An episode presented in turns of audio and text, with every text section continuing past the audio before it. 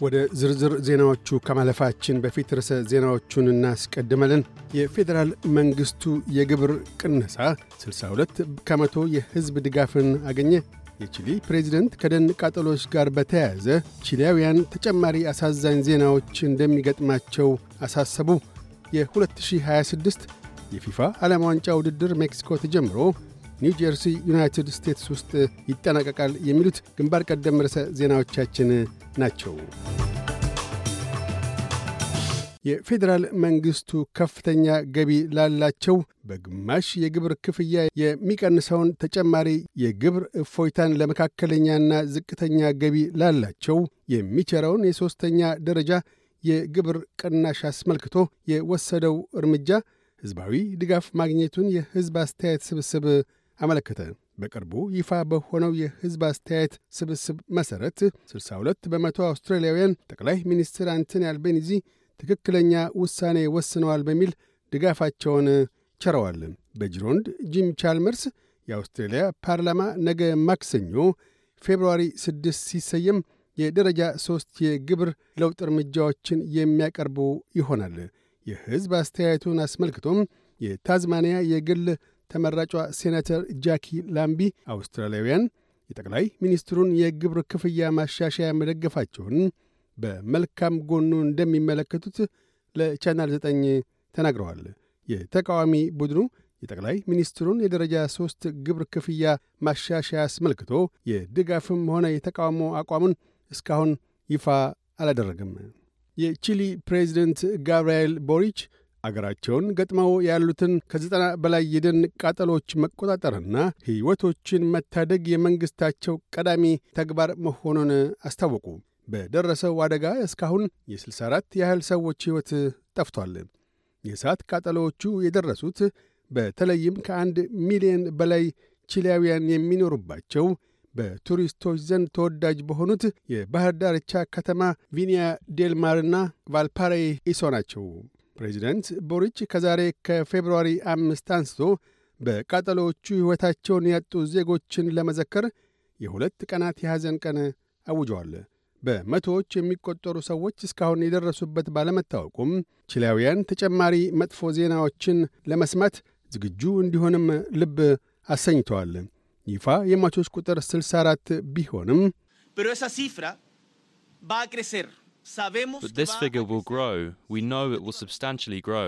ይሁንና ይህ ቁጥር ይጨምራል፣ በእጅጉ እንደሚጨምር እናውቃለን። ይፋ የምናደርጋቸው ቁጥሮች ግና በሕክምና አገልግሎት የተረጋገጡትን ነው። ቀደም ሲልም ተናግረነዋል፣ ደግመንም እንናገረዋለን። የዛሬው ቀዳሚ ተግባራችን እስካሁን እየጋዩ ያሉ ቃጠሎዎች ያሉባቸው ስፍራዎች ያሉ ሕይወቶችን መታደግ፣ የቆሰሉ ሰዎችን መርዳት፣ በመንደድ ላይ ያሉ የደን ቃጠሎዎችን በቁጥጥር ስር መዋል ናቸው ብለዋል። ፕሬዚደንት ቦሪች የደን ቃጠሎዎቹ የተነሱት ሆን ተብለው በተለኮሱ እሳቶች መሆን አለመሆኑንም ለማራገጥ ምርመራ እንዲካሄድ አዘዋል።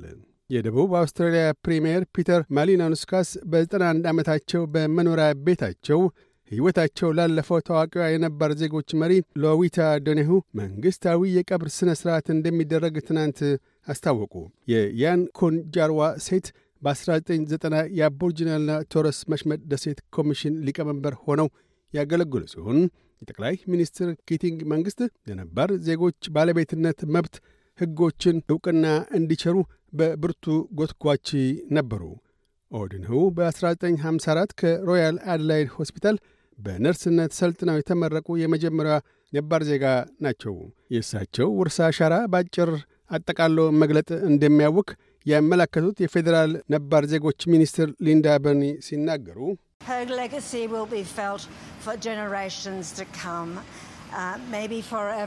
የእሳቸው ውርሳ አሻራ በመጪው ትውልድ ዘንድ ዘልቆ የሚሰርጽ ይሆናል፣ ምናልባትም ለዘላለሙ። የባለቤትነት ሕጎች ዕውቅናን በመሰሉ የተወሰኑ ያስገኟቸው ለውጦች፣ የተወሰኑ የተሳተፉባቸው ፍልሚያዎች የዓመቱ አውስትራሊያዊት የግል ሕይወት ታሪካቸው የአውስትሬልያ የእውነት ታሪክ በማለት ነቅሰው አንስተዋል። ዩናይትድ ስቴትስ ቀደም ሲል ኢራቅ፣ ሶሪያና የመን ውስጥ ከሰነዘረቻቸው ጥቃቶች በተጨማሪ አዲስ ጥቃቶችን እንደምታካሄድ አስታወቀች። የሁቲ ወታደራዊ ቃል አቀባይ ያህያ ሳሪያ አውስትራሊያን ጨምሮ ዩናይትድ ስቴትስና እንግሊዝ በ36 የሁቲ ኢላማዎች ላደረሷቸው ጥቃቶች ወታደራዊ ቡድናቸው ያጸፋ እርምጃዎችን እንደሚወስድ አስታውቀዋል። ቀደም ሲልም ኢራቅና ኢራን አርብ ዕለት ሶርያና ኢራቅ ውስጥ በደረሱት ጥቃቶች ሳቢያ አርባ ያህል ሰዎች መገደላቸውን በማመላከት ውግዘቶቻቸውን ሰንዝረዋል። ዩናይትድ ስቴትስ በበኩሏ በኢራን የሚደገፉ ሚሊሻዎችና የእስላማዊ አብዮት ጥበቃ ጋር ተያያዥነት አላቸው ባለቻቸው ከ86 የበለጡ ኢላማዎችን ማጋየቷን አስታውቃለች።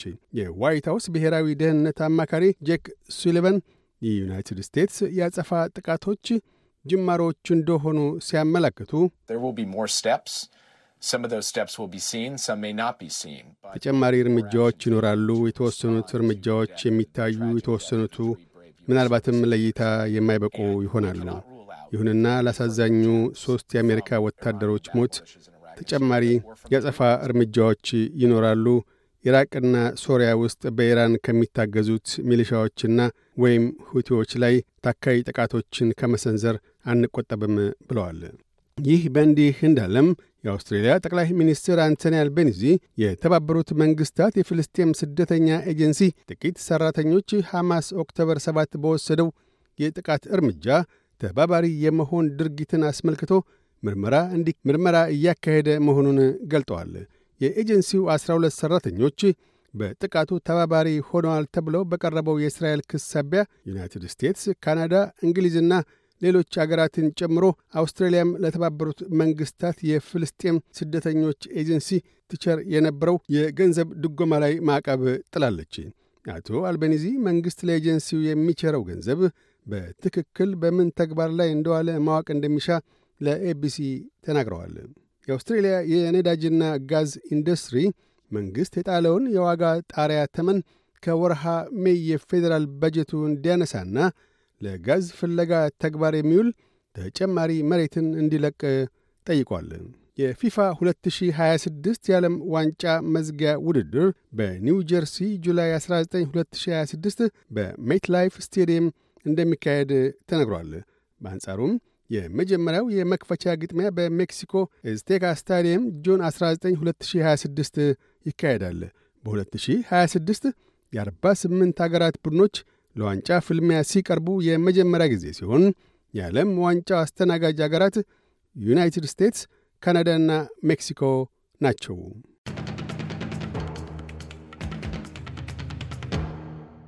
በዚሁ ወደ ውጭ ምንዛሪ ተመን እናመራለን። አንድ የአውስትራሊያ ዶላር 60 ዩሮ ሳንቲም ይመነዘራል። አንድ የአውስትራሊያ ዶላር 65 የአሜሪካ ሳንቲም ይሸረፋል። አንድ የአውስትራሊያ ዶላር 35 ኢትዮጵያ ብር ከ55 ሳንቲም ይዘረዘራል። ቀጥለን የነገውን የአውስትሬሊያ ዋና ዋና ከተሞችና የአዲስ አበባን የአየር ጠባይ ትንበያን እናሰማለን። ፐርዝ ፀሐያማ ይሆናል። ዝቅተኛ 16፣ ከፍተኛ 32። አድላይድ ደመናው ይገለጣል። ዝቅተኛ 13፣ ከፍተኛ 25። ሜልበርን በከፊል ደመናማ ይሆናል። ዝቅተኛ 15፣ ከፍተኛ 21። ሆባርት ሊያካፋ ይችላል። ዝቅተኛ 11፣ ከፍተኛ 21። ካምብራ ይዘንባል። ዝቅተኛ 17፣ ከፍተኛ 26። ሲድኒ ይዘንባል። ዝቅተኛ 23፣ ከፍተኛ 28። ብሪስበን ደመናማ ይሆናል። ዝቅተኛ 24፣ ከፍተኛ 33። ዳርዊን ፀሐያማ ይሆናል። ዝቅተኛ 28፣ ከፍተኛ 33። አዲስ አበባ በከፊል ደመናማ ይሆናል። ዝቅተኛ 13፣ ከፍተኛ 25። ዜናዎቹን ከማጠቃለላችን በፊት ርዕሰ ዜናዎቹን ደግመን እናሰማለን። የፌዴራል መንግሥቱ የግብር ቅነሳ 62 ከመቶ የሕዝብ ድጋፍን አገኘ።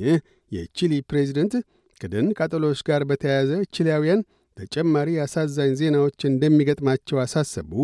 የ2026 የፊፋ ዓለም ዋንጫ ውድድር ሜክሲኮ ተጀምሮ ኒው ጀርሲ ዩናይትድ ስቴትስ ውስጥ ይጠናቀቃል። የሚሉት ግንባር ቀደም ርዕሰ ዜናዎቻችን ናቸው። እያደመጡ የነበረው የ SBS አማርኛ ፕሮግራምን ነበር። የፕሮግራሙን ቀጥታ ስርጭት ሰኞና አርብ ምሽቶች ያድምጡ። እንዲሁም ድረገጻችንን በመጎብኘት on demand እና በ SBS ራዲዮ mobile app ማድመጥ ይችላሉ። ድረገጻችንን SBS dot com dot au አምሃሪክን ይጎብኙ።